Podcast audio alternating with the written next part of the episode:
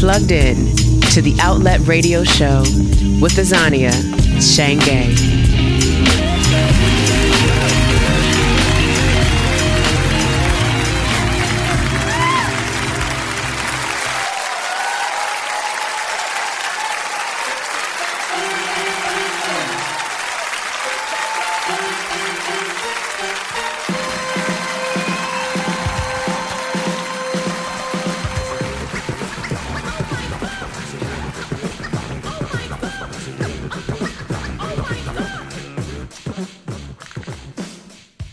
Hello, hello, hello, listeners. Thank you for plugging into the Outlet Radio Show. I'm your host, Azania Shange. And uh, before we jump into this interview, which I am so excited about, we have to acknowledge the man in the room that is holding me down on sound in the background, Mr. V. Jeffrey Smith. Thank you for being here again. Thank you so much, sir. Thank you. Thank you. He hates this moment of the show, which is why I love it so much. okay. Oh my God, y'all. Okay. So, my guest today, he is an, an amazing writer and author. At one time or another, he was an editor. Um, He is ridiculous. Like, I can't wait to get into it. But let me just start with his name. Ladies and gentlemen, please welcome Mr. Selwyn Seyfu Hinds. That's me. Thank you. Hi, Selwyn. Oh my God, I've been wanting to have you on this show for a minute. I was here. Like a minute. Like, man, you know, your boy Guy Route has been talking you up to me for the longest time. Mhm, so I that. knew that at some point you were going to be a guest on the show. I'm so happy to be here. I didn't know who I would have to rob or pay or kill, but I was like, he's going to be a, a guest on this show. So, you know, anything exciting happening? No, nothing? You anything know, major? uh, Anything? Wow, should we should we bury should we bury the lead? Anything You taking place? Anything Well, this is um, we are talking literally 24 hours maybe um, after uh, the world found out that I was writing a new series for HBO. Yeah, yeah. Um, See? so it's been a busy day. I feel like the biggest fisherman in the world. I'm like, look at the catch I got. Within the week of this news coming out, you're on my show. So I'm I'm feeling really Nah, you're definitely early on the, on the block. exactly. I'm feeling one, really right. excited about having you on the show shortly after Yeah, this announcement. yeah, yeah. Congratulations. Thank you, thank this you. This is pretty major. Thank you. We will we'll get to that. I'm excited to talk about that. But This uh, is yeah, man. If uh, if screenwriting is a video game with lots of levels and you beat the big boss at every level, this is like the biggest boss so Right. far. So I'm Absolutely. I'm on, I'm on cloud nine right now. I'm happy for Yeah, you. thank you, darling. Thank you, darling. So, guys, we're going to start. I'm going to take us back because I think the more that you understand about this man's journey, the more you will appreciate how incredible this moment is. Now, it's it's an incredible accomplishment for any screenwriter, but when you hear this man's story, it's like, wow, this is like an amazing, amazing moment in his career, and he's had a lot of amazing moments. So this is like spectacular. All right. Let's well, let's talk about your beginning. I mean, we're not going to go too far back. Yeah. But you did say you came here when you were 15? Well, you, the the thing to know about me, aside the fact that I'm a writer and a storyteller, is I am a Guyanese. Yes. I'm a GT boy. I'm a Yeah. GT banner. Right. I'm an immigrant. That If you like- follow him on Instagram, you know that this is a huge source of pride for him.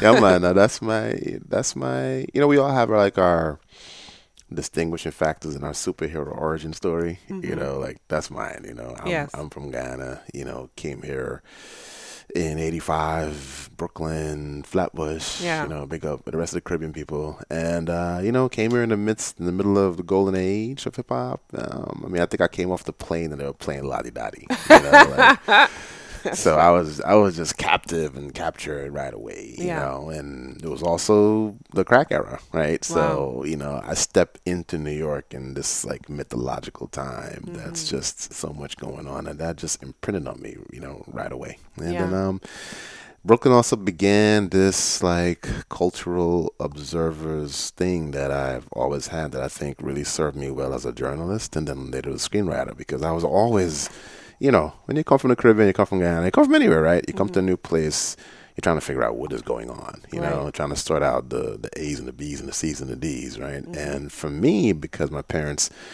are Guyanese, and we're always jumping from one thing to another, looking for a new opportunity. They got a good job over, you know. We, right. So we came to Brooklyn, then we went to Freeport, and then we went to Miami. And every move is a new place, a new culture, a new people. You know, I go to Freeport from Brooklyn. It's like, okay, it's a little gutter out here too, and there's white people here. I don't know how that works. Mm-hmm. That's a new thing. And we go to Miami. There's Cubans. There's like, you know, it's a whole different ecosystem. I go to college, I come back to the Northeast, I go to college at Princeton, right? And mm-hmm. like in the same class with cats like Rupert Murdoch's son. And mm. like, you know, this is a whole different kind of right. thing to me altogether, right? And you know, I'm trying to like figure out how I can get through school and get some food and get some books and you know, and there's right. like billionaire cats next to me. but now, nah, but Princeton was great, you know, just to slow down a little bit. Like Princeton gave me my lifelong crew. You know, like my, my, my brethren, outside of my brethren from Guyana, my brethren from Princeton, like my closest friends my boy Mark, my girl Alicia, who I know. Uh, on the bless, show. Bless your airways. Alicia Hinds, big up the Hinds of Uptown Camp. You know, my brethren G Battle. It's, it's just a whole a whole bunch of us. It's actually a really funny story. Fast forward a few years when um, I, I created this company with Russell Simmons called 360 Hip Hop. And of course, I just hired like my whole crew, right? Mm-hmm. And we used to go up in Russell's office, and Russell used to be like, "Wait, wait, so um, you went to Princeton too?" And be like, "You went to Princeton too?" And Russell, it, it, just used to baffle me. He's like, "All these black people went to Princeton." All these black people went to Princeton. I'd be like, "Nah, son. Like we had a little hip hop mafia at Princeton. Like you know, like we were those dudes. We were producing, we were DJing, we were making beats. Like we were like the hip hop dudes on campus. And actually, it was a really funny story. One year, Maxine Waters came to like get this prize, right? It might have been my junior year. Wow. I can't remember. And Mark and um, my boy G Battle, like Mark used to rap. Like don't don't, don't let him. You should ask him about that. now, yeah, my boy Mark, best producer in the world, used to rap too, right? So they do a little thing, right? And then after it's finished, like Maxine comes on stage, right? And she's like, "Wow." Hip hop at Princeton, like who knew, right? and that sounds so archaic now, looking back. Like you think about, there was spaces and places that hip hop hadn't or wasn't perceived to have invaded. You right. Know what I mean? So it's like That's that right. was considered a space like, oh, that seems incongruous with the notion of hip hop, right? Right. But that's where like I discovered the fact that you know there's this culture that I'm into and that I love, and I have this talent. You know, I write. You know, I mean, I think the first thing I ever wrote was um, I wrote this short story. I went to the school called Queens College in Guyana, right? Mm-hmm. Big up QC.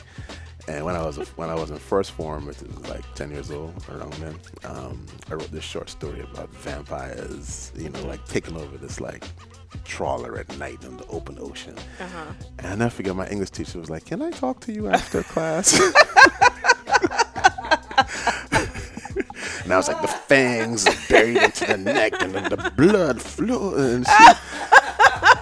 Why is it that your writing like, back then had but, an accent? You were like, the blood, the blood. Not for real. I was writing with the GT accent, right? no, man.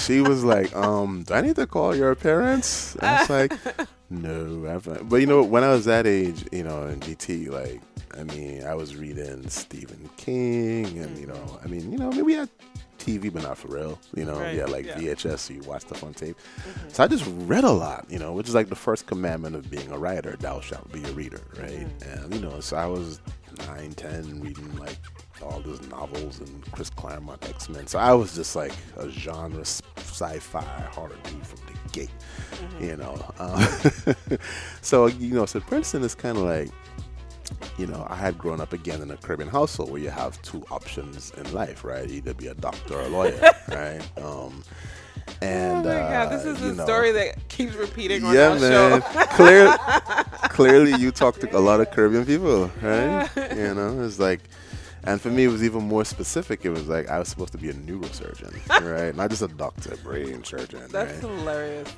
Oh yeah, it was to me too. Um, you know, but you know, you internalize this, you really believe it. So you know, my writing was just a thing, and I mean, all throughout high school, like English was always my favorite class. You know.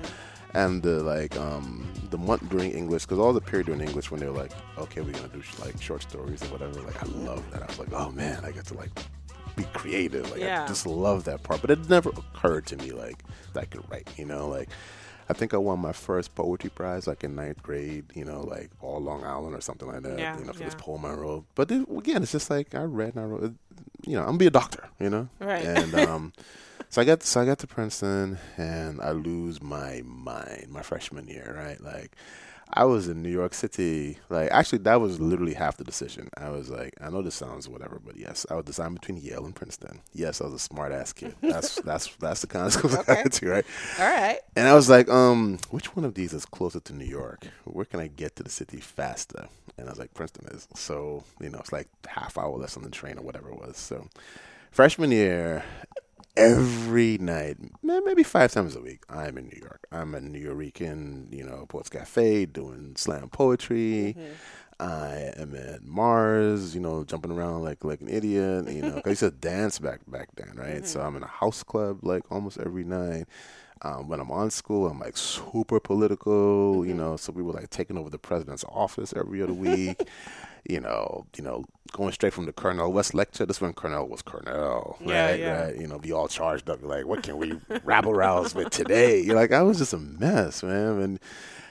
I had like an incredible freshman year, like of growth and everything. But you know, the one thing I did not do my freshman year, my work.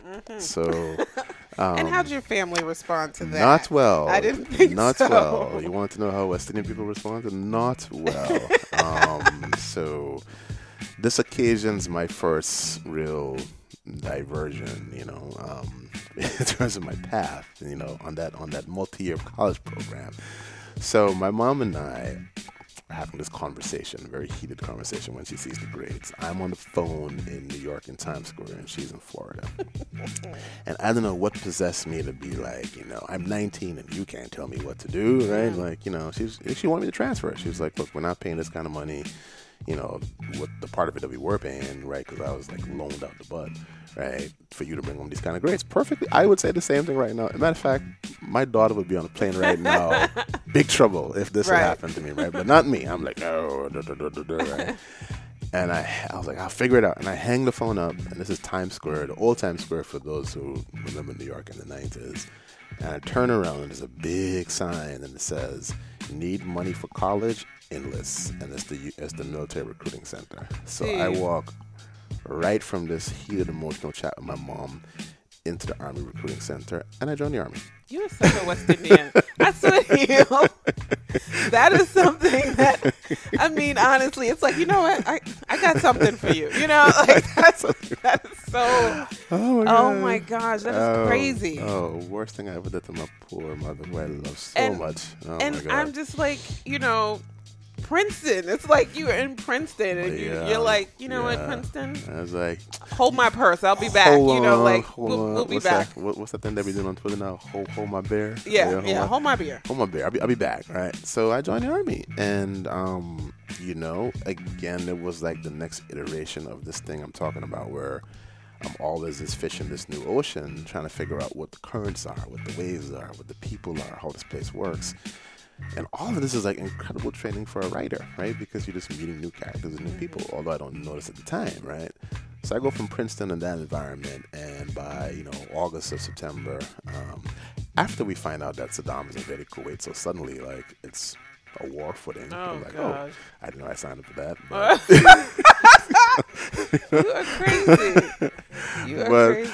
you know, so I am in Fort Jackson, South Carolina. Big up, you know, the Black Lions, 129 Infantry, right?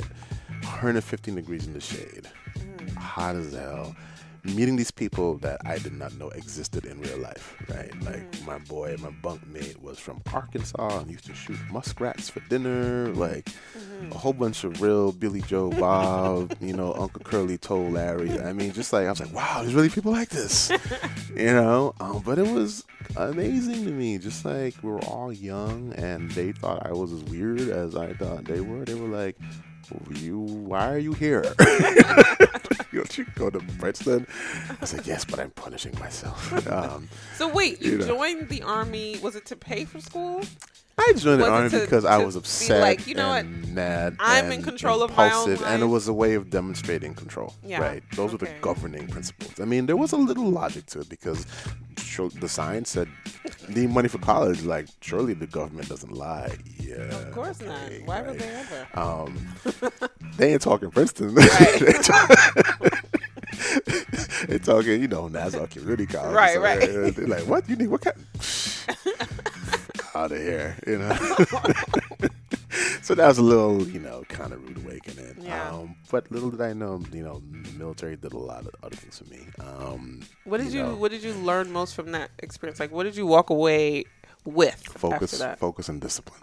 really? Yeah, I mean, I wasn't in. Well, maybe I was, considering what I just described my freshman year. Like, I, I wasn't as undisciplined as Mm-hmm. my storytelling made me sound freshman year, but I was an 18 year old kid, you know. Um, but the army kind of took what had already been there for a kid who went to school in Guyana at St. Gabriel's, you know, which is this very kind of British Catholic, like school in GT was strict, right? Mm-hmm. Right. Like you act up, it was lashes, Right, you know, with a ruler, right? So all of those like things that require and imply focus were there in my background, kind of anyway, right? I had just forgotten. the the army sort of underlined those things. So I would say, for one, you know, um, discipline, focus, just the ability to say because it's it's applicable in so many areas of life, right? Um, and the interesting thing that I found is that a lot of the lessons that I think were ingrained with me just in basic training really then came to fruition. It's like planting seeds. Like mm-hmm. it wasn't like they were all available and applicable, even a year or two after, right? Mm-hmm. But I noticed as I got older, you know, it's like these were these trees that were flowering in me. You know, for instance, this thing about focus and just visual and just mission visualizing, right? Mm. Like, you know, the notion of hey, this is your target, this is your mission, we got to take this hill is not that different in many ways from me saying, you know what, I'm done with this career. I'm gonna become a screenwriter. Mm, you know, Yeah. that that sounds crazy. No, it, I mean, yeah, but you know what? But it's a tangible goal, and It's a I know how, mission. and I it's a mission, and I know how to execute. Which is mm-hmm. one thing I know how to do is execute, right? Mm-hmm. And I think the part of the confidence, yeah, it comes from your character, but part of the confidence, I think, comes from my comes from my service. Um, so the army was was fascinating but good, you know, and um, And then you went back to. then I went back to school, yeah, and back to school, And you your know, grades were better? and My grades were better. right. Yes, my grades were better. I was still a wild child. Um, Had you decided then that neurosurgery was not for you? Like, I you had clear I about had that? I had begun to make the decision my freshman year during my act up period. Mm-hmm. Um, it took it takes a couple more years from decision to sort of like okay well now but for me I was I was like okay you don't want to do A what is B you know Mm-hmm. so it took a while for that to emerge but it was pretty clear to me freshman year that I was like here is what I am into I am into music particularly hip hop and house music right Mm. I am into writing. You know, I'm a poet and I write short stories. And I had just begun to do like arts reviews for like the Nassau Weekly and the papers at school. Um, I'm into clothes, style, and style and fashion. You know, it's just I've always been. So whatever, that's neither here nor there. I was like, here's what I'm not into, right? That that week I went and was like, let me go sit in the organic chemistry, which is a pre med requirement, and see mm-hmm. what's up with that.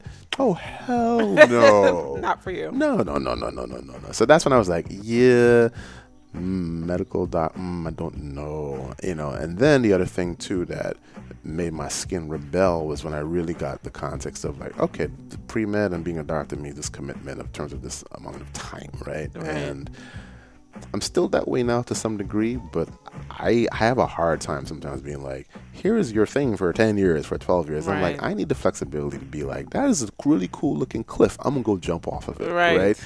And just sort of committing myself to that, I just, at 18, that just seemed insane to me. Mm-hmm. Um, so those are all the reasons. And there's a really, I will put this out there as a challenge because no one has found this yet. And I get teased about it by those who, who know it. So maybe you guys will find this. But there is a clip. There is a clip because I used to dance on Club MTV. Remember when I was mm-hmm. teenage, early 20s, I was, you know, I was a big house dancer, right? So I used to dance on Club MTV. And on a lot of times on your first show, like downtown, Julie Brown would, would pick a dancer to interview. So she interviews me on my first on my first show, my first taping, and I'm 18 going on 19, right?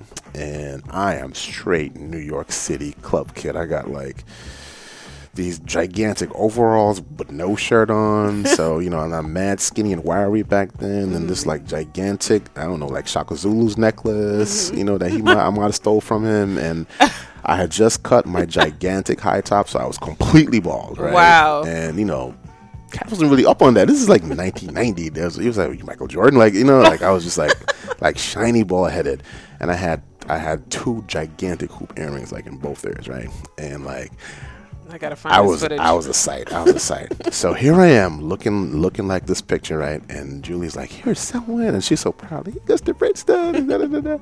and then she's like, um, you know, and you know, tell us, Selwyn, you know, what do you what do you want to do when you grow up, right, with your life? And in all earnest seriousness, looking the way I'm looking on this show, I turned to Julie and I said, "I'm going to be a neurosurgeon."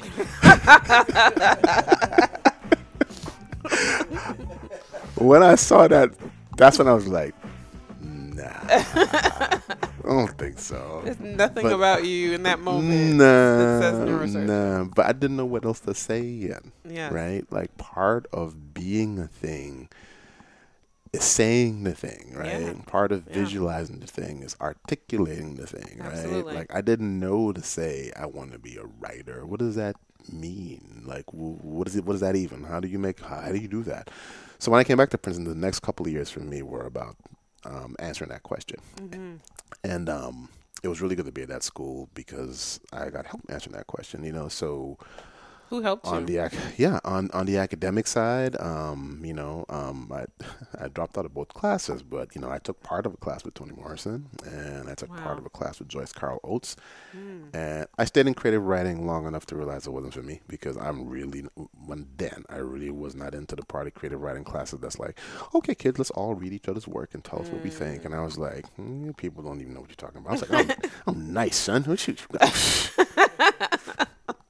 get out of here you So I was just my for? bouncing. What you, what you know. So I I used to just bounce from those classes with quickness, but the instructors were like, you know, they were like whatever, and then my peers, you know, so like myself and Alicia and my boy Dana Crum, like a bunch of us, you know, we we um we formed this crew, like this Black Arts Collective crew, and um, we just used to write poetry this all the time, perform poetry all the time, Wow. and um, you know, like sometimes your peer group are the people who like help you develop your muscles the mm-hmm. fastest, you know. And then I was also starting to write about hip hop more and more and more and more. And I was still reading a ton, right? So this was like when the voice was like the voice, right? Mm-hmm. And I was reading Nelson George and Greg Tate and Lisa Jones and just all these like astonishing people and you know a lot of stuff coming out of like England like Frank Owen you know like just like thoughtful writing about music and culture How did you discover the voice? shit was on the street corner. You know? You just, you just walked by one of those things one day and just opened it. yeah. that's how I know, discovered it. I remember just like, walking and just, seeing- Just, um, like, huh? you know, I mean, I maybe there may have been some copies my freshman year free. Mm-hmm. I'm, not, I'm not sure. I know I wasn't reading The Voice when I was in high school in New York. That's true. So I began to read The Voice as my as a freshman in college. You know, um, so maybe even the summer before my freshman year when I was just haunting the streets of New York. I mean, it might be then, but it became part of the New York identity. You know, like you know, like I remember being actually no before senior year because that summer before senior year before I moved, before I went to join my family in Miami, I was in, um, I did this like college program upstate New York, and my best friend was this kid Trevor, who was um, was from Amsterdam Projects. So we used to come to New York all the time, right? And Trevor used to work at this like um, uh, well-known, legendary New York fashion store, um, Charivari, you know, up on the West Side.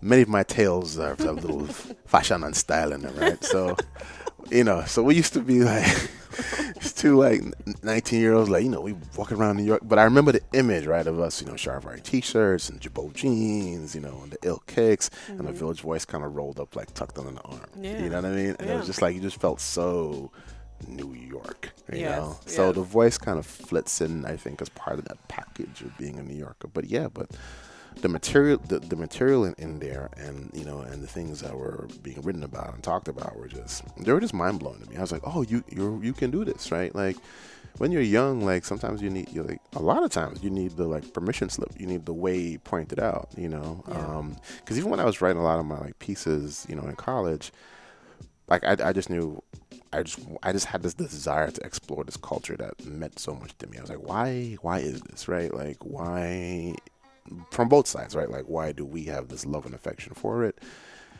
even in the midst of all these challenges that I clearly know the music has, you Yeah. know, in terms of misogyny or sexism or you know any one of those things, right? Like what what is it about this? Like I can't look back in the paradigm of black musical culture and find an exact match. Like what's happening here, right? So Yeah. I always wanted to wrestle with hip hop, you know, and then I was like. Why are these? Why are these people so scared of it? you know, Yeah. mostly white people, right? I was like, why are they so scared of it? Why they, you know, and older people, like, why they hate it? You know, so that just made me as a thinker, like, just want to engage and and discovering these guys in the voice. I was like, oh, you, a, you're allowed to do it, and you can do it this way. Um, so with all that as the lead up, like, it was fantastic for me, you know, going into my junior. No, I had just finished my junior year, and I should have been on my senior year when I'm reading the voice, and they're like, I was like, oh they have this like fellowship thing for you know for a writer. You can you know spend a year at the voice and then done and i was like i'm just gonna apply you know so i just uh, you know so i just applied. Because i've been spending like you know a few months before that like thinking actively about you know okay i gotta expand my writing bubble out of school. And actually hilarious story. Before i, I did the voice thing I almost got my first story at the source, like the same summer. Oh, right? wow. Yeah, actually, I give him crap about this all the time. So Chris Chris Wilder, who was an editor at the source, we were talking, and I was pitching this thing. I was still, you know, I'm a junior in college, right? And I was like, yeah, you know, I want to do this, like, you know, this idea. And he's like, okay, you know, he, he signed me. He's like, yeah, let's do this hip hop R and B thing, and and we go back and forth. We're talking about. it. He's like, yeah, you know, write up a little, you know, pitch about your thing. So I wrote up a little. I'm excited. I'm gonna, I'm gonna contribute to the source, right? This is still, this is like, you know, what they call like, you know, the source legend setting days, right? Mm-hmm. Like my era is a different era, like later on, but this is when the source was just like. It was like the legendary source, you know. Like we were mm-hmm. all like so, like, oh my god, the source. And I sent Chris my little thing, and he like deaded me and like shot me down. He's like, "Nah, son."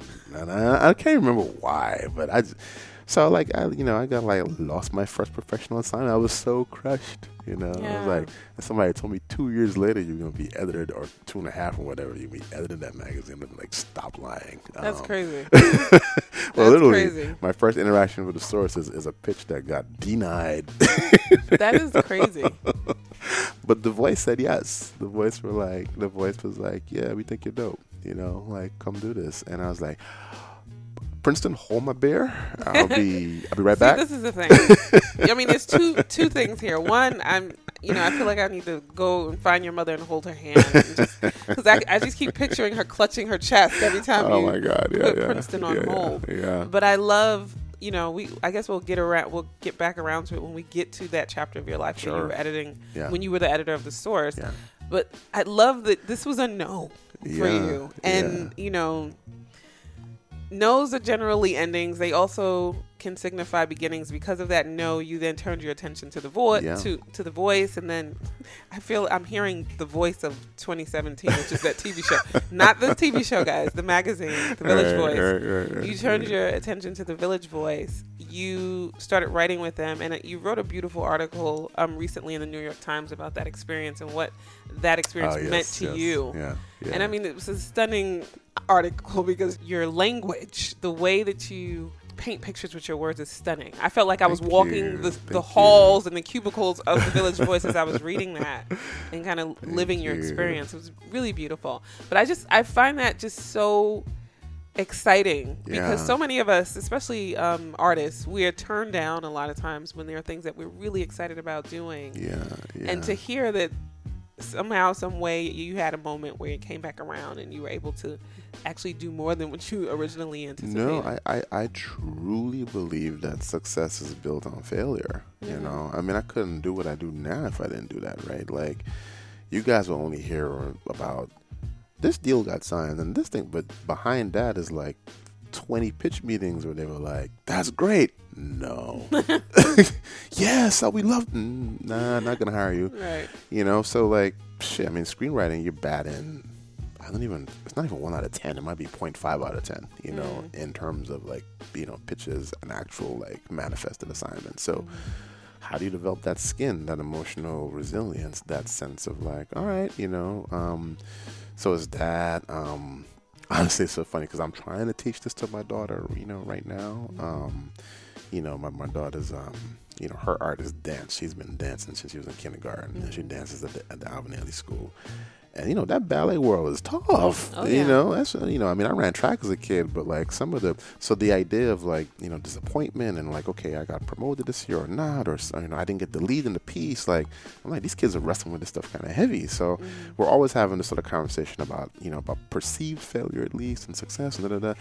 And I find myself resorting to basketball quotes a lot because I'm also you know I'm, I'm a big basketball fan, right? So.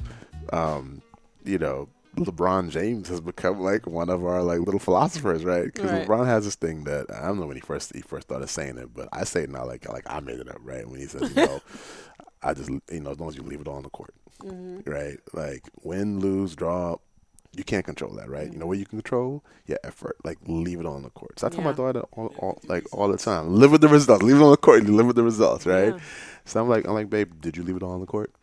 And she's like, yeah, daddy. Or sometimes she'll be like, nah, you know, I didn't maybe. I was like, you know, this, that's what you control. So I do that in my own work. I'm like, I prepare, I over prepare, I go in there, I pitch, I, whatever it is that I'm doing, right? And mm-hmm. if I have done that to the best of my capability, live with the results. You Yeah. know, sometimes they're annoying as hell, though, man. They'd be like, "Look, I ain't get that. Are you kidding me? They gave that to who? Oh, you know." So anyway, yeah. Let me not open the salty box. Uh, you know, salt and crackers. You know, we'll put that back aside. Um, but yeah, but that that's something that like, because I knew I had that source thing. I was like. My clips were dope. You know what I'm saying? I was like, "Come on, man, are you kidding me?" Probably the best Like, thing that ever happened. Oh, that you, that put such a like battery in my back. I was like, "What? Are you kidding me?" And then like a month later, the voice is like, "You come open arms." It's like so. The voice was was parallel school for me, right? Mm-hmm. Like it was college over the course of a year.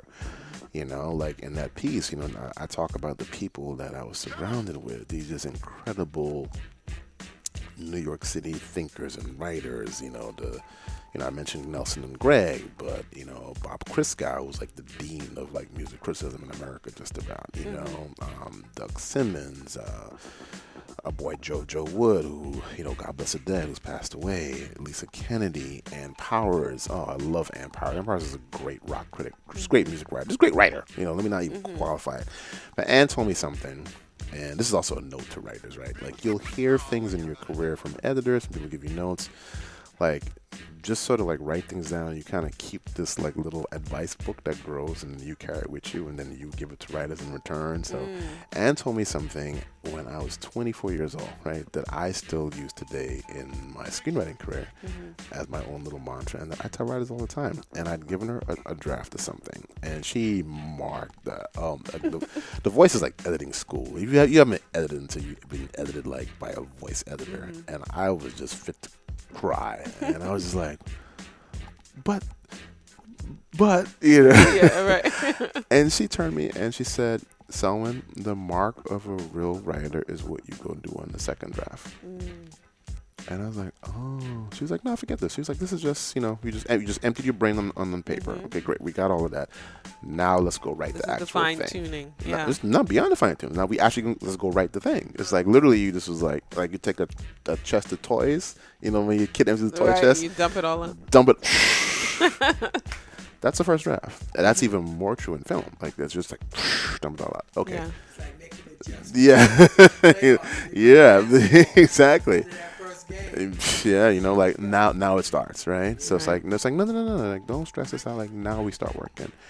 And I just have always remembered that and you know, always always always use that. So no, I don't get I don't trip I still try to really nail my first drafts on anything, but I always tell people like just get it all out, you know, like Yeah. don't hold, you know, the first pass, you know, don't hold it back, don't restrain yourself. And you know, uh, when I became an editor, God knows how many of those conversations, you know, I had with people. Like just just throw it all out. We'll fix it later, you know. So all that's what I learned the voice, you know, and just continuing to refine my own voice, you know. Um, because my voice was just a, an amalgamation of a lot of things. I think it still is. You know, some, you know, a kid who was a who was a poet, um, who is who is a poet, um, whose poetry is still. I don't know if I, you know, it's like choosing between your. Um, I'm not saying this is what I do, but choosing between your girlfriends, right? It's like choosing between your wives. You know, Ah, you know, don't draw any I was like- inferences. I was like, what is he you know? about to say? like what? but no, it's like you know, it's like, it's like I love I love poetry, I love prose, right? You know what I mean? But poetry is I don't know, maybe first among equals, you know, because I like the I like the discipline that poetry demands in terms of evoking emotion and mm-hmm. visual in brief language. Mm-hmm. You know, so I took that into my journalism, and I have taken that now into my screenwriting. But the voice was like a lab, right? Like imagine you're 24, 25. I don't, 25. It's 24, 23, 24, right? And you you get to write about you were the guy because you're the kid, and everybody's like, yeah, yeah, let the kid. You know, it's like it's like Mikey and the series, like mm-hmm. he'll eat it. You know, let Mikey eat it. It's like there's this new rapper Nas person, let, let Mikey eat it. I'll write about it. There's this mm-hmm. new Biggie person, I'll write about it. There's this Wu Tang, what Wu Tang, uh, I'll write about it. Yeah. So you you look back at my '93 to '95 era, The Voice is all of that. Is the entire kind of mid '90s mm. of especially East Coast hip hop. You know, the Roots. You know, Black Moon. You know, Mets. It's just yeah. So that was um that was my training ground, and the source comes after that. So okay, I remember you were telling me that you were on like the six year plan. Was that what you Yeah, said? The six-year plan? So did you graduate? Yeah, You did shoot, graduate. Oh, thank I God. got- Your mom. I oh, got two. so I could. I her. couldn't go that far. I could, you know. You know. I have. I'm st- still a GT boy at heart. Right. I couldn't. You know. You could imagine if it'd be like, yeah, my son never graduated from Princeton. No, I can't know? imagine. I can't. I can't. Well, even for myself, I, I couldn't imagine that. You know, so I I really meant it. Like it was trying, it was testing. It wasn't all easy. Every now and again, the dean would be like, "Do we need to talk?" Right. Um. Oh, you know, I got to know that dean of students office really, Really well. I'd be like, "No, no, no, no, no. I'm just. I already know what I want to do in life. Like, you guys are kind of at one end of the pipe, and my eyes are over here, and I know I need to kind of bring them together in a way Right. that makes. And I will. Trust me, I will. And when I so you know when I spent that year away at the Voice, I had to come back to school. You know, um, for my for my senior year now, finish my thesis, all that kind of stuff. But I was still writing for the Voice while I was there. I was also writing for Vibe. You know, so I was sort of an act- active, you know, um, journalist during my senior year. But it was, it was my best academic year too. You know, um, because again, like I'm older. You know, like all the I'm finally kind of settling down a little bit. You know, and more than that. I finally could answer if Julie Brown had interviewed me again. I had an answer to that question. Right. Because if you'd have asked me, then you know, hey, when you do where you grew up, what do you want to do? Like, I'm a writer. I am a writer. Yeah. You know, but that's the year that I could answer that that, that question. So, um, you know, that's great professors that year. Um, some of whom I'm sure Alicia mentioned. You know, Wahneema Lubiano, um, Barbara Browning in English department. You know, my boy Andrew. I mean, it was a great intellectual year for me as Right. as well. But yeah, I couldn't wait to get my damn thesis and get out of there and Get out. get to New York City and start my you know or continue my professional life. So then, okay. So then you became editor of the Source magazine. Yeah, I mean it doesn't happen like I mean, I know, I know that it just happened like that. I mean, in retrospect, it seems like it sort of did because it happened pretty quickly. But, But no. I'm just, Yeah. I'm just wondering if you. I, I don't know how this happens. I don't Yeah. know how one becomes an editor of a magazine, especially Yeah. one as great as the Source. yeah, yeah, yeah, yeah, It was major. yeah. I'm I'm I'm trying to understand. Did you like then bring like your collection of work, whereas that one article was not enough? Did you like come with a Oh, body of the work source- and a well, reputation? you know what? So here's my source relationship begins. Um, and I'm like, how can I tell the story shorter? Because this alone is a whole podcast. So the summer 95, you know, I'm back at The Voice, you know, that summer, and that's a good summer. Write a bunch of really good stuff. But already by then, I'm feeling like I'm not in school. There's certain economic realities. I'm feeling the New York City pinch. And again, sit down with Ann Powers and Lisa Kennedy were my kind of gurus. And I'm like, yeah, I don't know about this pure writing thing. I'm like, how do I be an editor? You know, how does that how does that work? You know, and they were like, before you do that though, you know, maybe maybe need to just broaden out of here a little bit. You know, so for the first time, because even when I was writing for Vibe up and I wrote like just just some like you know a few reviews for Vibe, you know, during that year, um, I hadn't done the like like all freelance journalists do this thing where you like you write letters and you send clips out. And you're like, hey, Mister, Mrs. Editor, like Right. I can write. Here's my stuff. Do you have an assignment? You know what I mean? It's like you really kind of hit the block. You know, get your hustle on, right? Yeah. So I hadn't really done that. So that summer after the guys were like, yeah, you know, think editor kind of down the road, you know, kind of broaden out. Like I hit the block, you know, and the source hit me back right away, you know, and it was um, a dude, Adario Strange, um, and this is sort of like a year after the source had imploded, you know, and the whole. It's a very infamous story in hip hop journalism, you know, circles, and uh, you know, but essentially, you know, publisher beef with writers around a certain individual, um, who, be, who later became famous in reality shows. Uh, I got love for all these people now. It's so funny. We were all so like tight back in the day, but it's all good, man. I was talking to Benzino like last year sometime, you know, cracking jokes. I mean, whatever, man. The stuff we did, right? But there was beef between the crew, and you know, it all split apart. And they were kind of rudderless for a while, you know. Um, you know, but these guys were doing a heroic job, like Adario and Rowan and Roll, and you know, kind of holding it together and doing, still doing great source work, right? So they were like, "Hey, you know, do this piece, right? Um, cover story, Wu Tang, Raekwon, Ghostface, joint about to drop." I was like, "That's a big album, okay?" I was like, "Yeah, you know, cover story, can you do it? Okay, bet." We needed like a week. I was like, "Oh, damn, okay." I'll do it. Like whatever. Like no, it doesn't matter. I'll, I'll, I'll, I'll figure it out. Right. So I go down to um, this photo shoot that my boy Ola Kudu is running because he's the art director, and I interview RZA and GZA and you know ODB and just the whole everybody except Rain and Ghost. Right.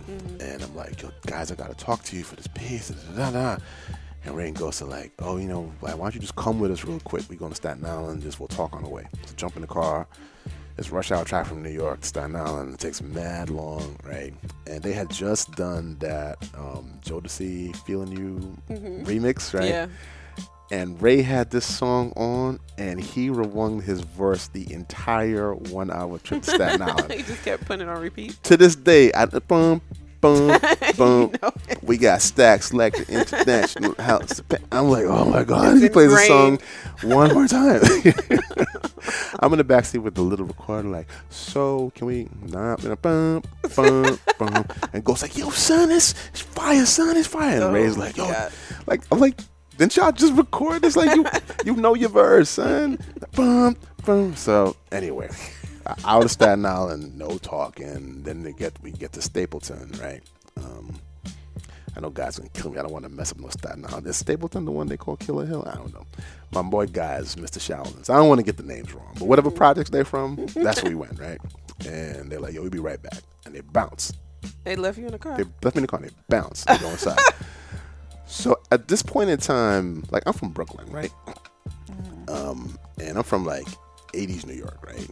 Like 80s New York, like, and I think I wrote about this in the Times. Like, we didn't go to other boroughs, right? Like, Oh, yeah. If you No. were from Brooklyn, You right? Didn't know it. Like, you know, we go to Queens, we go to Jamaica Ave. You know, Manhattan was like a little like neutral ground kind Mm-hmm. that of territory. I never went to the Bronx in high school. Right. And I never went to Staten Island, right? This is literally the first time I'm in Staten Island at 20, whatever, four years old, right? And Staten Island was weird, right?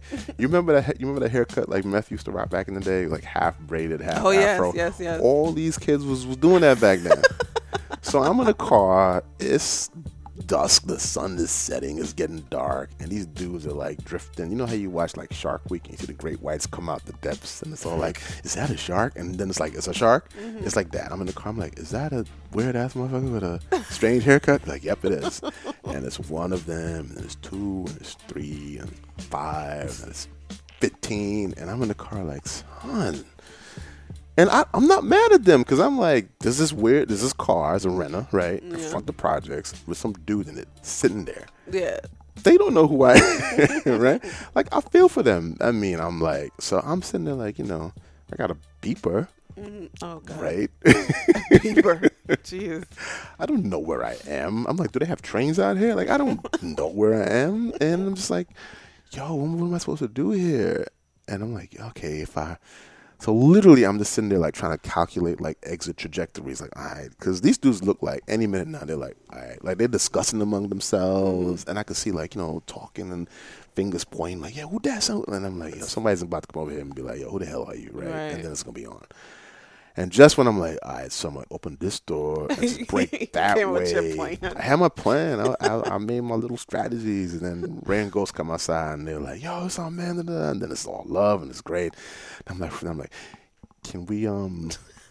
Can we can we talk? Can we do the story? And then I swear to God, Raekwon, I see Raekwon. I, I wonder if he remembers this the way I do. And then Rae's like, "Yo, son, we about to make this quick run. You should just come with us." And I'm like, Oh my God. so,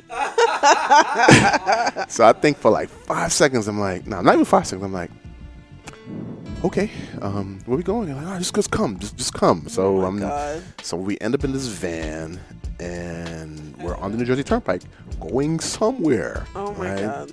And Rae and Ghosts are driving, and I'm in the back with like the Dunnies, and you know the Dunnies, right? No, what's that? Oh man, the crew. What it turns out is this was their promo tour. So we mm-hmm. end up on this first stop in Philly. They do this great show. The show was mm-hmm. fantastic. I'm like, yeah, I'm all amped up. And then they leave the show, and they're like, yo, Source. And I was Source guy. It's like, yo, Source guy, we see you in the morning. I'm like, what, what you mean? Like, because they go into this hotel, everybody got a room, and I'm like in a parking lot, like with my tape recorder.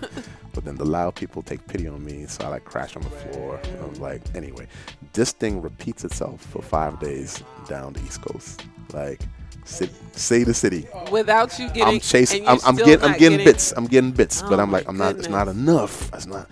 It's my cover story. Like I need more. And you had a week. I need more. I need a week. I need a week. so when we, we finally get to the last stop, I finally have enough. I also don't have a way back to New York. Oh my God. And then one of the loud staffers takes pity on me, buys me an Amtrak ticket. I write the story on the train. That's my first story for the source. The- Wow. The, cover, August '95. that is that is a movie. It is.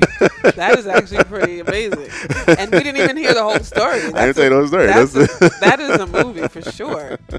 Don't nobody bite. Right. Um, yeah, but that's how um, that's how I started the source. My first job was music editor. Um, so like after that piece ran, and they were, you know, they gave me. one- I won't tell the whole thing. They were like, "You want to do another one?" And I was like, "How much time do I have this?" And they're like, "Like three days." I was like, "Sure." so I did this Pharcyde piece. Love those guys. When um, Labcabincalifornia came out, and uh, and then like a week after that, I got another call from the source, and they were like, "You want a job?" Wow.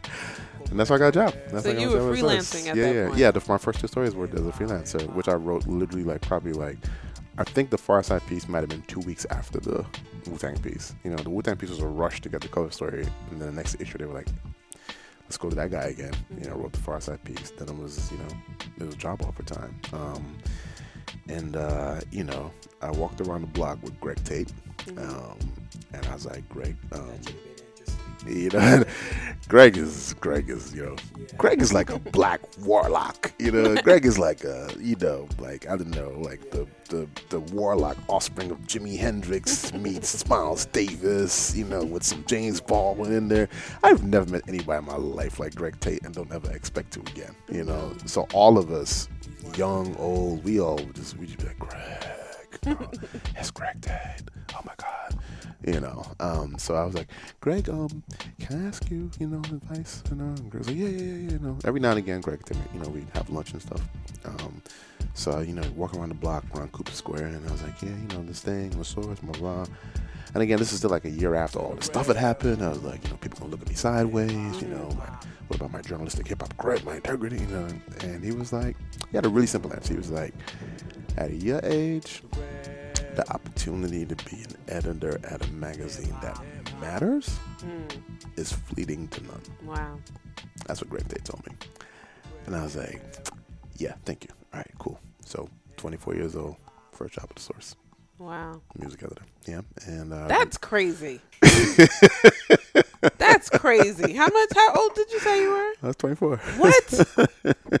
well, but we all were, though. You okay, know? so this is what I want to know yeah. because you had been on the other side of the table. You had been Yeah. the writer, Yeah. submitting your work, Oh, yeah. having oh, them, yeah. you know, Oh, yeah. bleed all over your page with Mhm. notes and everything. Uh-huh. How was it for you to be in that position? You know, as an editor, Yeah. Yeah. from that side, Yeah. did you because you had almost like a 360 um, view of what Sure. it, of that Yeah. experience? Did you come come at it with a sensitivity or no? I think I did. No, I think I mean, uh, look, ultimately, I'm probably not subjective, so you'll have to ask any of the legions of people at this point who wrote for me. and sometimes Yeah. I feel like the old granddad. Like I'd be like, yo, all these cats who are now like running magazines and this and that, like they all have written for me. Right, right. like if you wrote, if you wrote in hip hop, you either wrote for me or Danyel. Like Wow. you know, like or it's a vibe, you know, or Sheena, you know, at, at Rap Pages. So it's a mm-hmm. very like tight.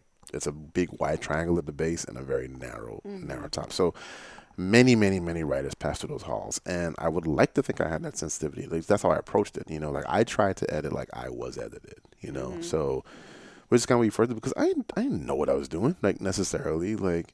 But you're just young enough not to be intimidated by it, you know. Like I was like, all right, I learn things fast. I've been edited by some really good people, so I'd be like, all right, how would Joe Levy do this, or how would Ann Powers do this, or how would Bob Christgau? You know, like I had references in my head, and then you kind of cobble that all together, and you just find find your own style. But um, you know, and I think, and I still think I have a lot of this today. Like I, I've always tried to be like a teacher at the same time, you know, and sometimes I'd be like.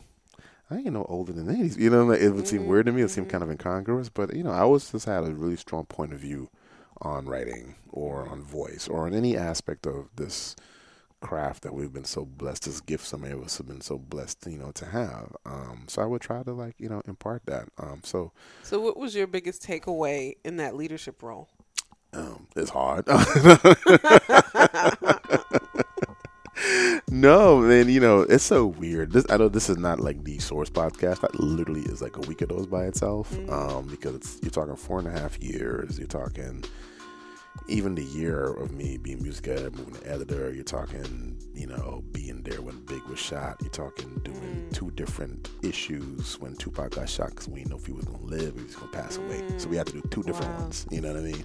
Meaning I had to do two different ones. You know, Yeah.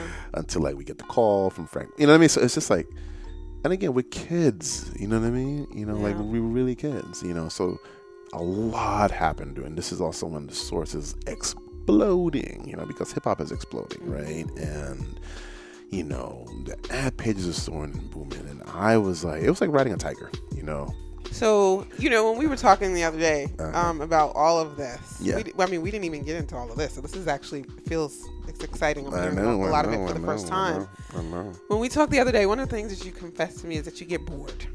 Yes. So, you had this job, you were working for, um, for the source as an Yeah. editor, Yeah. and then did you ultimately get bored? Because you moved on? this was a yes i did i did. Um it was a combination it was a combination of jumping and getting pushed you know? Um not being pushed sort of out i mean i mean the sort of gladly kept me for 100 years right? You know if they could. Um but you know again you know, not to get mired in all of our old school drama. We had drama a little bit, you know. You know, like the source has, you know, it's like a volcano. Every four years, it's just like Mount Sorcius erupts with drama, you know. And there was drama in '99, you know.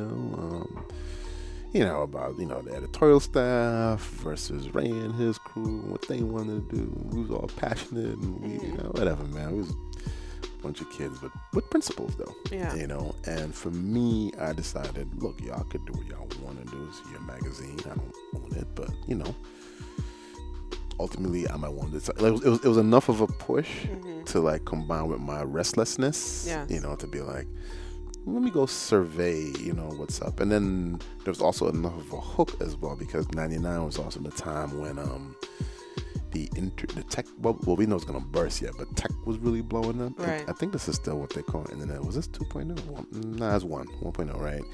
And some bright person was like well hip hop is hot and the internet is hot you put the two of those things together you get double heat right mm-hmm. so everybody and their grandmother was trying to do some some dot coms you know hip hop thing so I was getting recruited really really he- you know heavily around the same time all this stuff is kind of happening me getting disenchanted with the source mm-hmm. and being like you know, you guys are going in a direction that, not in terms of the, of the content, but just in terms of the leadership that I disagree with. You know, Yeah. you know, I don't got no, I don't got no stake in this stuff, and ultimately, you know, um, it's a good, also a good lesson to learn at that age. You know, that you could push something as far as you want to, but if it ain't yours, at the end of the day, Yeah. you gotta do something else. Um, so I ended up deciding to go work at Russell, and I was like, you know, I want to own a piece of this company. um, and you know have some resources and. Uh, we set out to build, you know, the dream team and the dream website and the, you know, this media entity that was just going to be for hip hop, you know, like, I don't know, ESPN was for sports or, you know what I mean? Like, Yeah. you know, and it was an incredible ambition. And, um, you know, again, it's like choosing between your wives. Like, I can't compare my source staff and my 360 hip hop staff. It's like I had, it's like I'm a bigamist with two families. You know what I mean? Actually, like three if you count my BT fam later. But I love my 360 team, man. Like, I had, I had like real money, and I was like, I'm hiring you. So Yeah. yeah. I was able to build, you know, I mean, it was a murderer's row, right? Like, Sheena Lester was the first person. I was like, Sheena, can you come help me with this? Because, you know, I can be like the daddy, you know, I check in every once in a while with the Stern lectures, you know, but you were the best at this in terms of managing people and just like inspiring people. Um, and she agreed, and then we went out and we built this team. And um, you know, I mean, even looking back today, it's ridiculous. Like Jeff Chang, who is you know incredible author, national book. Like Jeff was like our politics editor, right? Um, Jon Caramanica, who was big time New York Times, you know, whatever. John was like a dunny back then. For, you know, he was like our associate music editor. You know, Kris Ex, who was probably, I would say, you know, for my money, like the best music writer like our generation produced. Like, you know, X was there. Um, oh my God, so many people. You know, you Yvette Russell, who ran entertainment at Essence. My boy Ola came over, you know, from Lao to be art, you know, not just art director, just like creative director. We just had a great squad, and then we had Russell with this crazy ass, you know. Um, so we had fun, and we built this company. And the day we launched was the day the market crashed in 2000. Oh my god. Literally the day. Oh my god. I will never forget that day, man. Like we had already been working. Well, at least I had been working like a week straight with like no sleep, you know, and we were just trying to get this site to launch, and we built this really video head. We were just way before our time, you know. Yeah. We we literally were building like the kind of thing you built today, like really what we called broadband heavy back then. A lot of Mm-hmm. video content, a lot of you know incredible graphics on a little internal monitors. I mean, it was amazing, right? Yeah. You know, like Jeff did this piece, which I still think about, called 41 Shots. Mm-hmm. After the NYPD killed um, Diallo, Yeah, he shot him 41 yeah. times, and he did this. It's, a, it's it literally is a multimedia artwork because it was a graphic rendering of the scene, and you could click each gunshot. There were 41 gunshots, and each one you click, you'd get the sound effect of a gunshot, and it would unfold into like data and editorial. You Wow. know? So there were 41 bits of editorial multimedia to tell this in this story. This is an amazing. It's the kind of thing it should be blown up really big and put in a museum. Yeah, You know. So that's what we were doing. That's what we were doing. Um, my boy Jazzbo, you know, Joey Patel, who's all these guys like running things now. So You know this what I was mean? this was before BT. This is before BET. Yeah, I got to do another. T- I've put together three great teams so far in my life. and wait. uh, my source team, my 360 team, and my BET team. Okay, so let me just because I'm trying to. How Yeah, old keep it were all you when this was happening? Uh, I was 28. I can't. See, I'm so done with you. I'm gonna just throw something. You did all of I wasn't 30 yet. Oh my God, Selwyn! Seriously, you gotta stop. You just need to be humble. know, sit I down. know, sit down know, I somewhere. know. See, that's a That's problem. you- crazy. Wait, wait, wait, wait, wait, get GT men starting to get an opportunity, you know. Oh my God. especially if you went to school at QC, you know, like they, that's what they taught us, man. It's like life is out there, go and get it. All right, guys. So we're gonna have to stop our interview here for the moment, but I promise you, it is to be continued. Please tune in next week for part two of the conversation. It really, I mean, it only gets better from here. If you thought that was good, wait till you hear next week's episode. So until next time, take care.